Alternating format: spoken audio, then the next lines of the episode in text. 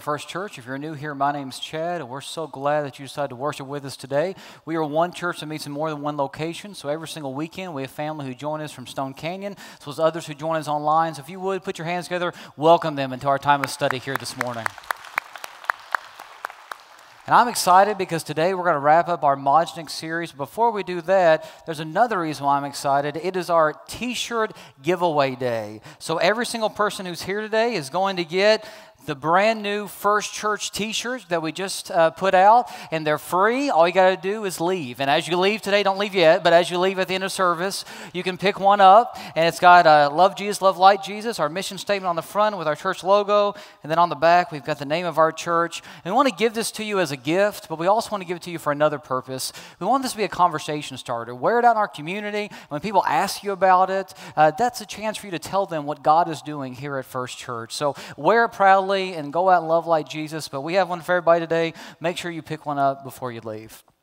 You guys know that I love being a dad, and one of my favorite parts of being a dad is being able to play games with my kids. Whether it's playing tag and hide and go seek around our house, or making up a game, whether it's playing a board game at the kitchen table, or playing football or basketball with Alex, or tea party with Addie. I love playing games with my kids. And if your kids or grandkids are like mine, they probably enjoy playing games as well. The other day I came across a video of some siblings who were playing the game King of the Hill. Anybody play King of the Hill when you were a kid? Yeah, a good number of you. And these siblings, these two sisters were playing, and they're actually at a kind of a gym area that had a foam pit, and they were trying to knock each other off. Take a look at what happened.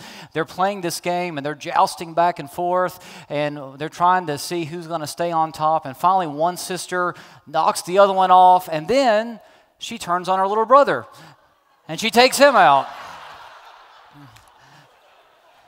Now, don't worry. The little brother was not hurt. He was fine. He fell into a foam pit. He was just fine. And it was the mom who put that video up online and it went viral. So he's good. Don't worry about him. But one thing you can definitely say about that sister is that she was willing to do whatever it took to get on top. Now, I don't know if you played King of the Hill as a kid, but I bet you've seen King of the Hill play out in life because it's not just a children's game. Actually, when it comes to our culture, our world, it's a way of life. We want to do whatever we possibly can to get on top. You guys know this. The culture we live in, the world we live in, it is status obsessed. No one wants to be at the bottom of the social ladder. Everybody wants to be at the top. You know why? Because at the top, that's where power is. That's where influence exists. That's where authority is. In our world today, people want to do whatever it takes to get to the top because they believe that's where they will find meaning and satisfaction. And so people will run others over, climb over them, run through them to get to the top. They will lie, cheat, and steal to get to the top because nobody wants to be on the bottom. Everybody wants to be on top. Everyone that is, except Jesus. See, our world tells us lie, cheat, steal, do whatever it takes to get on top. Look out for number one. But Jesus came to teach us a different way of life. 2,000 years ago, Jesus came teaching us a way of live that sounds very different, very backwards from King of the Hill, but it's the best way to live. See, we've been in this series for the past six weeks, which we're calling Modgnik. And Modgnik isn't just a fun word to say, though it is. Modgnik also has some significance. It's the word kingdom backwards, because Jesus invites us to be part of his backwards kingdom, his inside out, upside down, radically different countercultural kingdom. And in the Sermon on the Mount, Jesus teaches us to pray this prayer Your kingdom come, your will be done on earth as it is in heaven. In other words, Jesus teaches us to pray for what's up there in heaven to come down here. We should want for God's kingdom to be lived out in our lives just as it is carried out in heaven. And honestly, that's what we all want deep down, whether we realize it or not. Because the stuff that we hate and we despise on earth is the stuff that is noticeably absent from heaven. I mean, heaven is a place where there is no prejudice, no hate, no addictions. Heaven is a place where there's no pain, no suffering. Heaven is a place where there's no abuse. Heaven is a place where there's no lying or stealing. Heaven is a place where there's no slander or gossip. And don't we all want to live in a place like that? Don't we all want to live in a kingdom like that, live a life like that? And Jesus says you don't have to wait until you die to live a life like that. You can start to experience that life now. God's kingdom can start to break into your life now. That's why he says later on in the Sermon on the Mount, Matthew 6, verse 33 Seek the kingdom of God above all else and live righteously, and God will give you everything you need. In other words, when you seek God's kingdom now, that's in the present tense. When you seek God's kingdom way of life now, the joy of heaven will invade the sadness of your life. The hope of heaven will invade the apathy of your life. The peace of heaven will invade the chaos of your life. His kingdom will be lived out in your life. It doesn't mean your life is going to be perfect. It doesn't mean there to be any problems. It doesn't mean that if you live for God's kingdom, your life's all of a sudden going to get easier. He doesn't say He's going to give you everything you want. He says, You start to live for God's kingdom, He'll give you everything you need, meaning your soul will be satisfied because you will live in relationship with Him.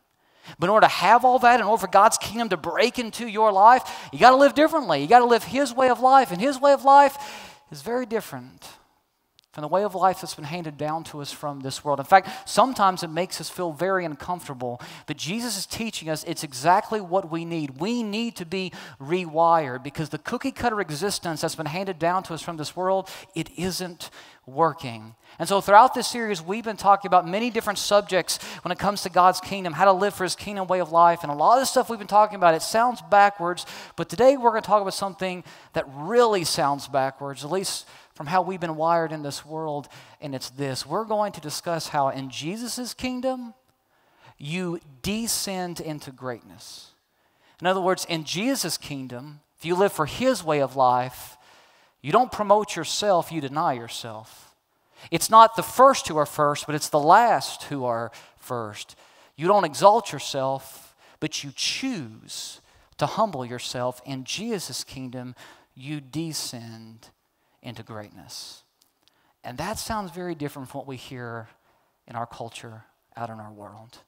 And yet, it's one of the first statements that Jesus uses when he starts off the Sermon on the Mount. Very early on, one of the very first statements Jesus says in Matthew chapter 5 is this He says, Blessed are the humble, for they will inherit the earth. Now, I know that sounds nice and beautiful and kind of poetic, and yeah, that's a, that's a good statement there, but I know what you're thinking. That's not how life works. Practically speaking, that's not how life works. The humble don't get ahead, the humble are left behind. And I'm sure that's what Jesus' first listeners were thinking as well when he said that. Jesus, yeah, that sounds great and everything, and we all would like for people to be more humble.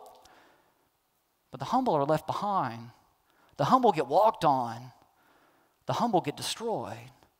That's not really how life works. And yet, Jesus doesn't back away from this. He continues to teach that the blessed life is the humble life. And he goes on to say this he goes on to teach so in everything, do to others what you would have them do to you. For this sums up the law and the prophets. Now, this is sometimes referred to as the golden rule. And you've probably heard it before. Jesus says, So in everything, in every situation, in every circumstance, in everything, and he means everything, do to others what you would have them do to you. In other words, treat others as you want to be treated. And then Jesus says, This sums up all of God's law. This sums up all of God's commands. This sums up God's will for your life. Now, I want you to notice what Jesus didn't say. Jesus didn't frame the golden rule in the negative. He didn't say, Don't do to others what you wouldn't want them to do to you. You know why he didn't word it like this? Because you can do absolutely nothing and still keep this command.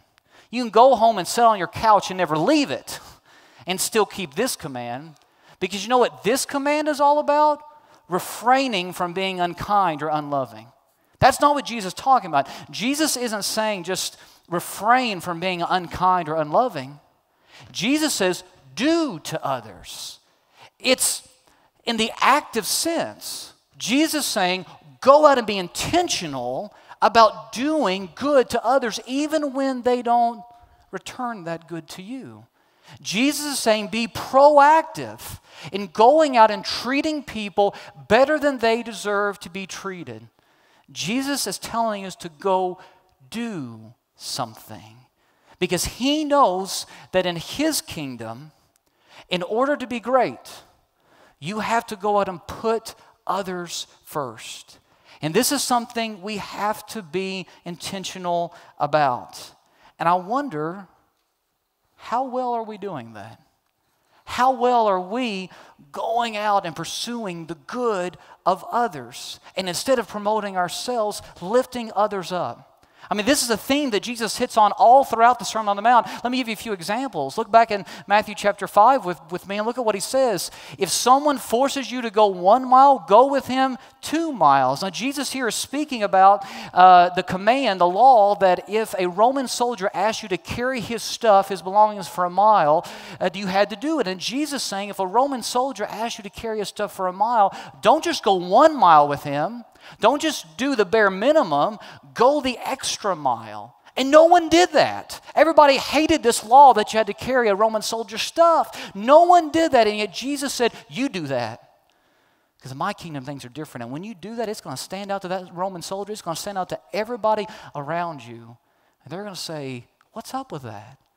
And that gives you a chance to show that person love that they don't deserve. Look at this next example in Matthew chapter 6. Jesus says, Forgive other people when they sin against you.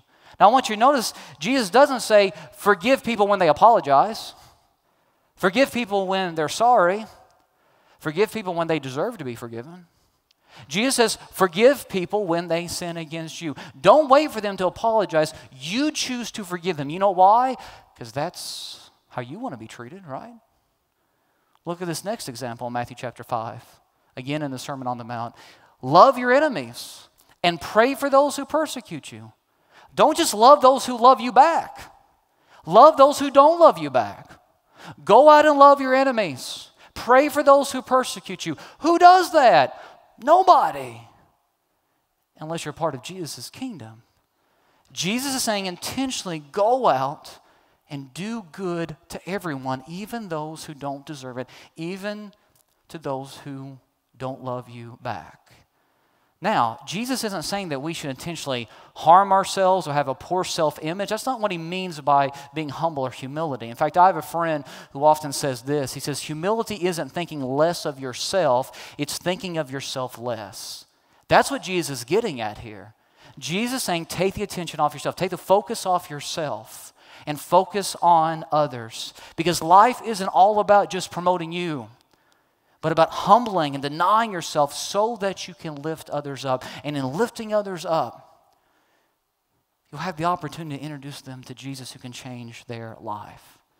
Now, practically speaking, that's a lot easier said than done. Because we get it. Do to others what you want them to do to you, treat others as you want to be treated. That's simple to understand. It's not hard for us to get, but it's more difficult to live out. And oftentimes it's because the focus, our focus is wrong. Our focus is on ourselves and not on others. And it's not just hard for us to get. This was hard for Jesus' first followers, his closest followers and friends to get, his disciples. See, after Jesus preaches this famous Sermon on the Mount, which we've been studying in this series, Jesus then hangs out with his disciples for another couple years. And his disciples, you know, guys like Peter, James, and John, Thomas, and others, they get to hang out with Jesus for two plus years after this, and they get to hear him teach over and over again. They get to witness him do miracles. And as they listen to Jesus teach, they will hear him say over and over again, In my kingdom, greatness comes through serving. The way that you become great is to put yourself last and to lift others up. And Jesus will say this over and over again, and it's like they just don't get it. I mean, listen to some of the things that Jesus says throughout his ministry, and the disciples hear this. If you look in the Gospel of Luke, Jesus says, For everyone who exalts himself will be humbled, and he who humbles himself will be exalted. In other words, don't exalt yourself, don't promote yourself, humble yourself, and then God will exalt you when you humble yourself. Jesus goes on to teach in the Gospel of Mark, he says, If anyone wants to be first, he must be the very last and the servant of all. You want to be first in God's eyes? Put yourself last and serve people. That's what greatness looks like in my kingdom. That's what greatness looks like in God's eyes. And yet, even though Jesus said stuff like this over and over and over again, it's like the disciples just couldn't get it. It wasn't sinking in. One of the best pieces of technology that we have in our house is our DVR. It works with our cable. I'm not exactly sure how it works, but I love it because we are never home to watch the shows that we want to watch, so we record everything. And that's, that's true about the shows that Alice and I like to watch together. It's also true about sporting, uh, sports uh, because a lot of times the games that I want to watch are not on at the time that I'm home. And I'm not sure if you guys are aware of this, but I'm a big Kentucky basketball fan. I know that may be a shock to some of you. And so I never miss a game, but sometimes I don't get to watch them live. I mean, we live busy busy lives. When my kids are in activities and sports, and Alice and I are busy, got church stuff going on. So I don't always get to watch the games live like I want to, but I always record them. And this is what I like to do. I don't want to know the score. I don't want anybody to tell me. I don't check my phone when I'm away from my TV, not able to watch a game live. I have it recorded, and I want to wait to get home to watch the game as if I'm watching it live. That's what I do every single time. And so it never fails. I'll be out with people while a game is on, and somebody will walk up and they'll say, Hey, Chad, you want to know the score of the game? And I'm like, Don't tell me. I don't want to know. oh, it's a good game. Don't tell me. Don't hint. Don't tell me anything. I don't want to know. And the more I say that, it's like the more they want to tell me. They just keep coming back. Are you sure you don't want to know? Come on, you, you want to know, right? Come on, you can still watch it if you know. And they keep coming back. Listen, I have lost friends over that, okay? So don't ever do that to me. If there's a game on, don't tell me. If I'm not watching it, I'm going to be watching it, so I will find out at the appropriate time, okay? but it's like the more I say, don't tell me, don't tell me, the more some people just want to tell me. It's like they're not listening. And I think this is kind of how Jesus felt over and over and over again. He talks about how greatness comes through service, through serving other people. And the disciples just don't seem to get it. And this goes on until the very end of Jesus' life. Jesus is on his way to Jerusalem to go to the cross and pay the price of the sins of all of mankind. And as he's headed to Jerusalem, two of his disciples, his closest friends, James and John, and their mother, approach Jesus. Now, again, they haven't been listening. They think when Jesus talks about going and dying on the cross, they think it's all figurative. And so they think Jesus is going to Jerusalem to overtake the Roman Empire, and he's going to go and lead a rebellion, and he's going to make the nation of Israel the world superpower, and Jesus is going to go sit on a physical throne.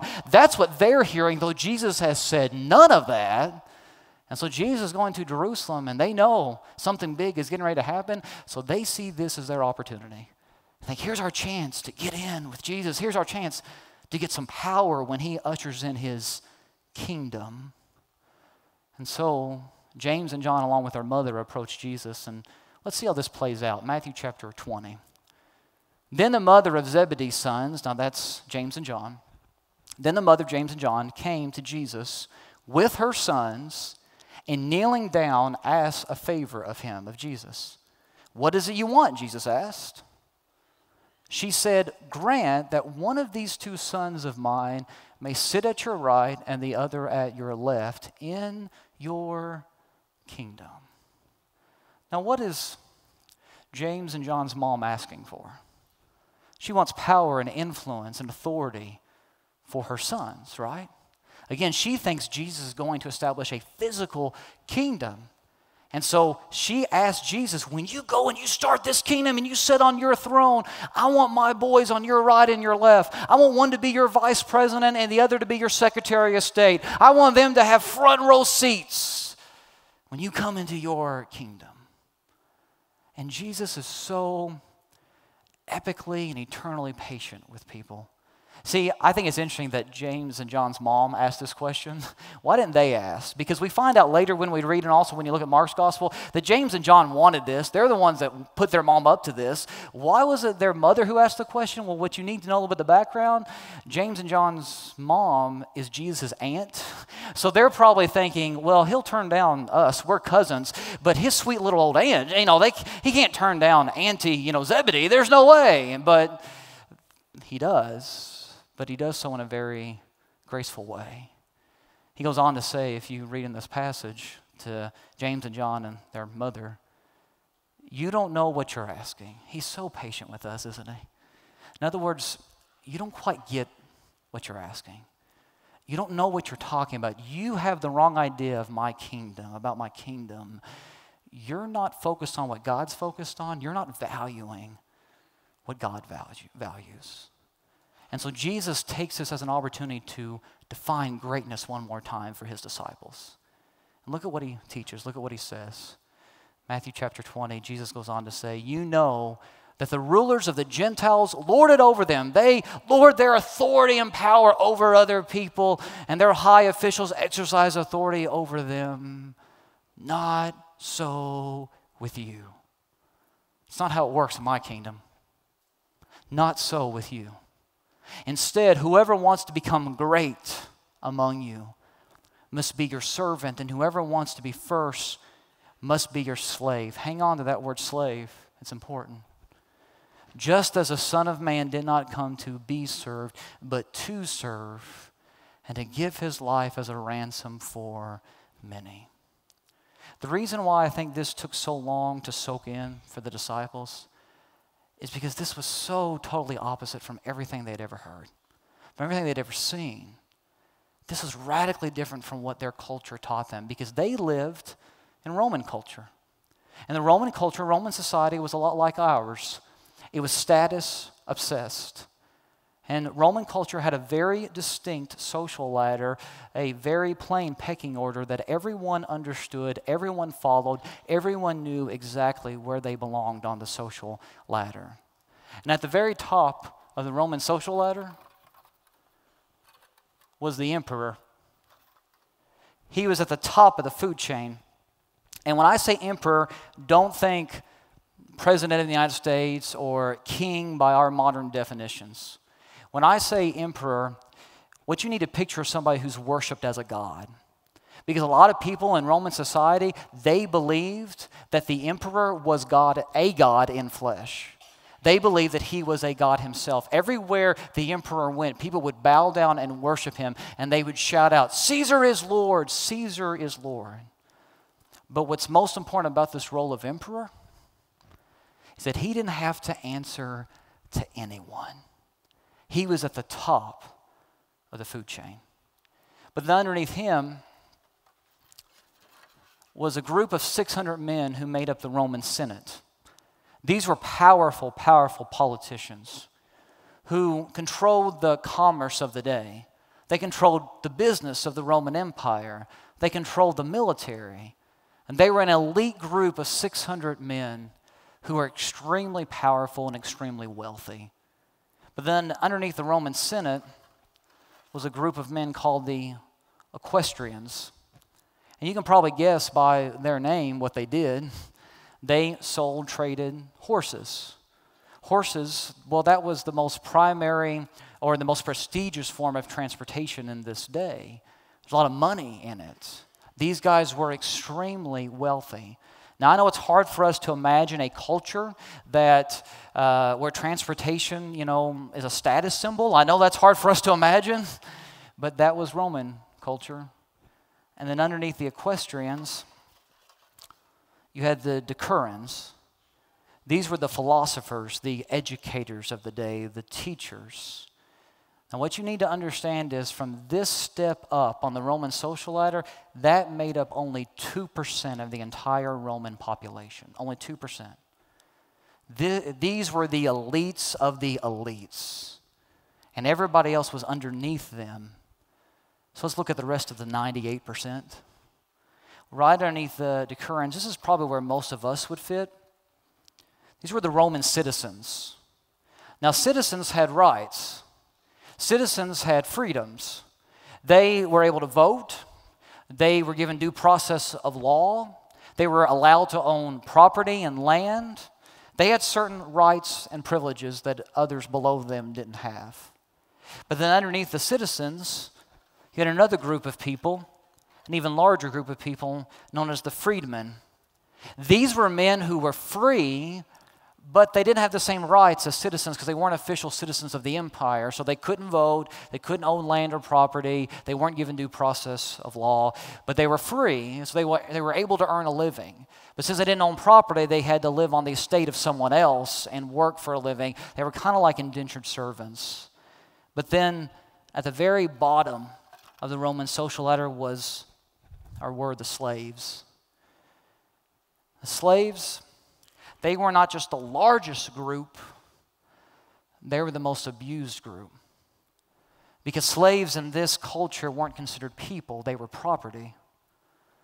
You didn't have to have a reason to kill a slave. If you owned them, kill them for whatever reason you wanted to.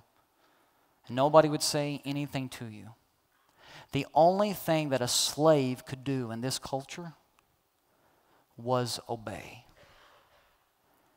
And the Romans like the Greeks before them, did not equate obedience with greatness. The whole point of life was to get to the highest rung on the ladder that you possibly could so that you obeyed less and less people. The more people you had to obey, the lower you were when it came to your status. You wanted to rise to the top so you didn't have to obey as many people. And their mindset, obedience was not a virtue, submission was not a virtue, but a tragedy. And that's why the Greek philosopher Plato, he once wrote these words How can a man be happy if he is a slave to anyone? No one wanted to be at the bottom. No one wanted to be obedient. They wanted to be people who gave out orders, not who submitted to orders. And so people did whatever they possibly could to rise to the top. And this pursuit of status, there was a Latin phrase to describe this pursuit of status. It's this it was the cursus honorum, the race for honor. And this race for honor was so cutthroat, so competitive, that one Roman historian records how Mark Antony actually taunted Caesar Augustus, saying, You may have made it to the top, but you don't deserve it because you come from a family of freedmen and rope makers. Hey, you may have made it to the top, but you won't last there very long because you're not one of us. You haven't lived at the top long enough. You don't come from the right family background economic background. See, it took a long time to go up the ladder. It was almost impossible for some.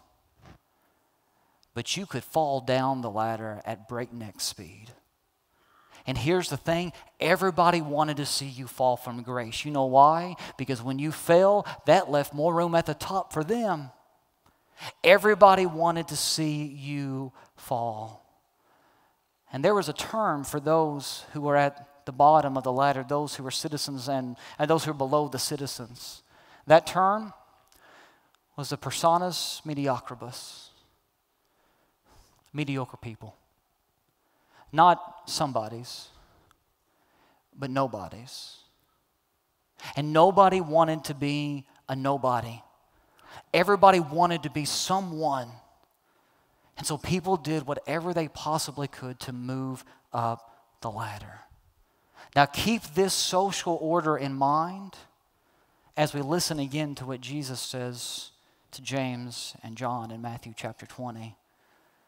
You know that the rulers of the Gentiles lord it over them, and their high officials exercise authority over them. Not so with you. Instead, whoever wants to become great in God's eyes, in my kingdom, whoever wants to become great among you must be your servant. And whoever wants to be first must be your slave.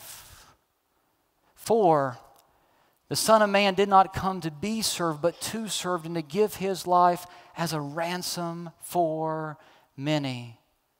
Jesus says that in my kingdom, if you want to be great, it's not about promoting yourself, but it's about denying yourself. Put priority on the needs of others. Shift your focus from yourself to others. In and the culture that you live in, Gentile rulers, they may lord their authority over people, but not so with you. In my kingdom, it's different. In my kingdom, you descend to greatness.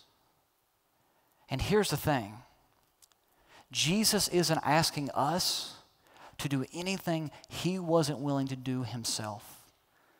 Listen to what Paul says about Jesus in Philippians chapter 2. Philippians chapter 2, Paul writes this, and again, this is about Jesus, who being in very nature God, did not consider equality with God something to be grasped, but made himself nothing, taking the very nature of a servant. That word servant is the Greek word doulos, meaning slave taking on the very nature of a slave, the lowest on the Roman social ladder, being made in human likeness and being found in appearance as a man, he humbled himself and became obedient to death, even death on a cross. Do you know what Paul's telling us here? Paul is saying Jesus is God. He was on the highest, at the highest point of the cosmic social ladder. He was on the very top of the cosmic social ladder. And Jesus chose to give up his seat in heaven and come down to be with us. He chose to descend to be where we were. And he didn't just descend to be any man, he could have descended and been the emperor or maybe one of the social elites, but that's not what he chose to do. Jesus chose to come down the ladder and he went all the way to the bottom, being a slave, choosing to be a slave on our behalf, choosing to serve us. But he didn't just become a slave, he went one step lower. He died. He became a crucified slave. And here's the thing the only thing lower than a slave in Roman culture was a dishonored crucified slave. Only slaves were crucified in that day. And Jesus chose to die. He chose to come all the way down the ladder and even a step below for us. Why? Well, he tells James and John why back in Matthew chapter 20. He says, The Son of Man did not come to be served, but to serve, and to give his life as a ransom for many. When James and John heard that word ransom, they knew exactly what Jesus was talking about. That was the term that was used to pay the price of a slave in the first century world. So, you and me, we were enslaved to sin. We were enslaved to our destructive tendencies and behavior. We were enslaved to our hurts, habits, and hangups. We are enslaved to our fears and anxieties. We're enslaved to our past. We're enslaved to our temptations. We are enslaved to the darkness around us. And Jesus came to let us know that we don't have to be enslaved anymore. He came to be our way out. He came to set us free. He came to serve as our ransom. And Jesus knew that the only price that could be paid to set you and me free was His very life. He chose to die. He was willing to die because He loved us so much that He couldn't stand seeing us enslaved. He loved us so much that He was willing to give up His very life so that we could live. I like to put it this way Jesus came down the ladder so that he could bring us back up with him. He gave up his life so that we could have access to life. And I get it. The idea of the cross is completely countercultural. I mean, in what kingdom does the king give up his throne and die for his people who reject him? who turn against him, who rebel against him, who don't even act like they love him. What king does that? Only Jesus. He came down the ladder to bring us back up with him. He made his life all about our needs. And here's the thing he calls us to do the same. How can you expect to be part of a kingdom where the kingdom comes all the way down the ladder and then us not do the same? See, Jesus teaches that real greatness isn't found at the top, but is found in serving others. In Jesus' kingdom, you descend into greatness. And you might be thinking, well, that means that I'm going to have to be uncomfortable and I'm going to have to get my hands dirty and make some sacrifices. And that's going to take a lot, Chad. That's easier said than done. Yep. But I want you to think about this. The worst thing that ever happened to Jesus was the best thing to ever happen to you. The worst thing that ever happened to Jesus was the best thing that ever happened for us. And yeah, we may go out in this world and get our hands dirty and feel uncomfortable and have to make sacrifices and all that kind of stuff. But as we do, as uncomfortable as it might make us feel, it could be the best day for someone else who's lost and far from God. Because it may be the first time they ever experienced the love of God in a powerful way. And I just wonder right now are you looking for an opportunity to humble yourself, to take your focus off yourself, and serve others as Jesus served you? I got to know a student in our student ministry here at First Church named Johnny some time ago. Johnny's mom came up to me on a Wednesday night after our Wednesday programming, and she said, Can I tell you a story about loving like Jesus? I'm like, Oh, yeah, sure. I love to hear stories when people love like Jesus. She said, Well, actually, it's about my son, and I don't want to brag about him, but he's kind of blown us all away. And I'm like, Well, sure, yeah, tell me about it. And she said, This past Christmas, we asked Johnny what he wanted for Christmas. Johnny thought about it for a while, and he said, You know, I think what I want is just some sweatshirts, some hoodies that I can give to some homeless people in our area. And they said, Well, that's great, and that's, you know, that's having a great heart and everything, but we want to get you something for Christmas. What do you want for Christmas? And Johnny said, I don't need anything. I just want to help out people that have less than I have. I just want some hoodies, sweatshirts that I can give out to some people who are homeless. His parents were touched by that, and they gave him those hoodies, and he got to pass them out to homeless individuals, but word spread about what Johnny had asked for. And so different people started to donate to his family clothes that they could continue to give out. And in fact, as this mom was telling me the story about her son, she said, My car right now is full of clothes that people have given us. People from her workplace, friends of theirs. They had so many clothes, they ended up having to take it to a homeless ministry to help distribute them. How awesome is that? And so I went to Johnny and I talked to him. I said, Man, that's an awesome thing that you did this past Christmas. That's just really cool.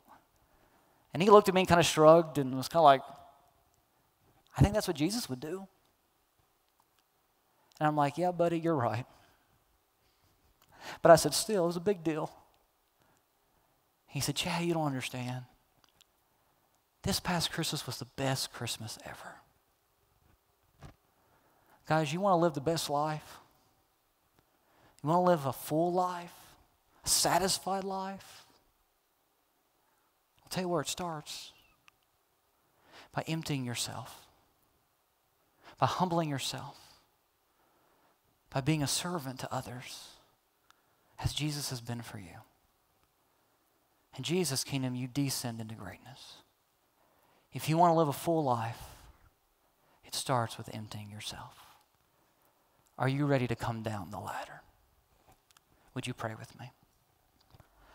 Father, I thank you for today and this chance we had to open up your word and study it. And we pray that we won't just listen to the words of Jesus, but that we will take it to heart, that his words will prick our hearts so that we're changed and transformed, so that we go out and love like him in this world.